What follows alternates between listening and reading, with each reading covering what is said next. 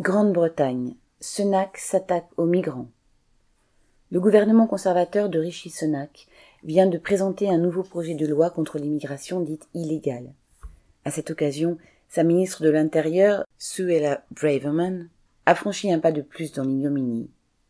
Le texte présenté mardi 7 mars à la Chambre des communes prévoit d'interdire à tout migrant qui arriverait illégalement sur le sol britannique de formuler une demande d'asile tout arrivant illégal, homme, femme ou enfant, serait arrêté puis déporté vers un autre pays, par exemple le Rwanda, avec qui le Royaume-Uni a signé un accord à cet effet en 2022, et il lui serait interdit à vie de demander l'asile à la Grande-Bretagne.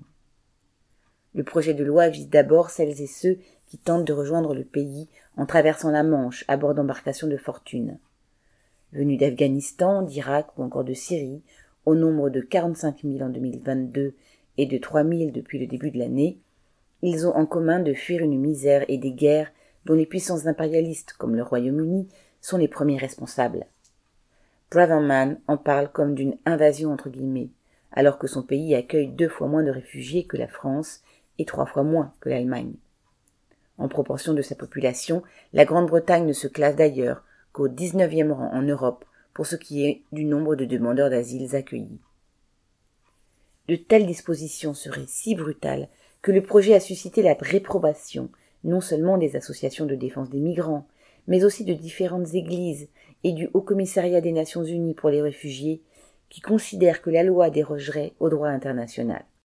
La réaction la plus remarquée outre-Manche a sans doute été celle de Gary Lineker, star du foot des années 1990, celui-ci a tweeté, à juste titre, que la rhétorique de Braverman était, ouvrez les guillemets, semblable à celle utilisée par l'Allemagne dans les années 1930, fermez les guillemets.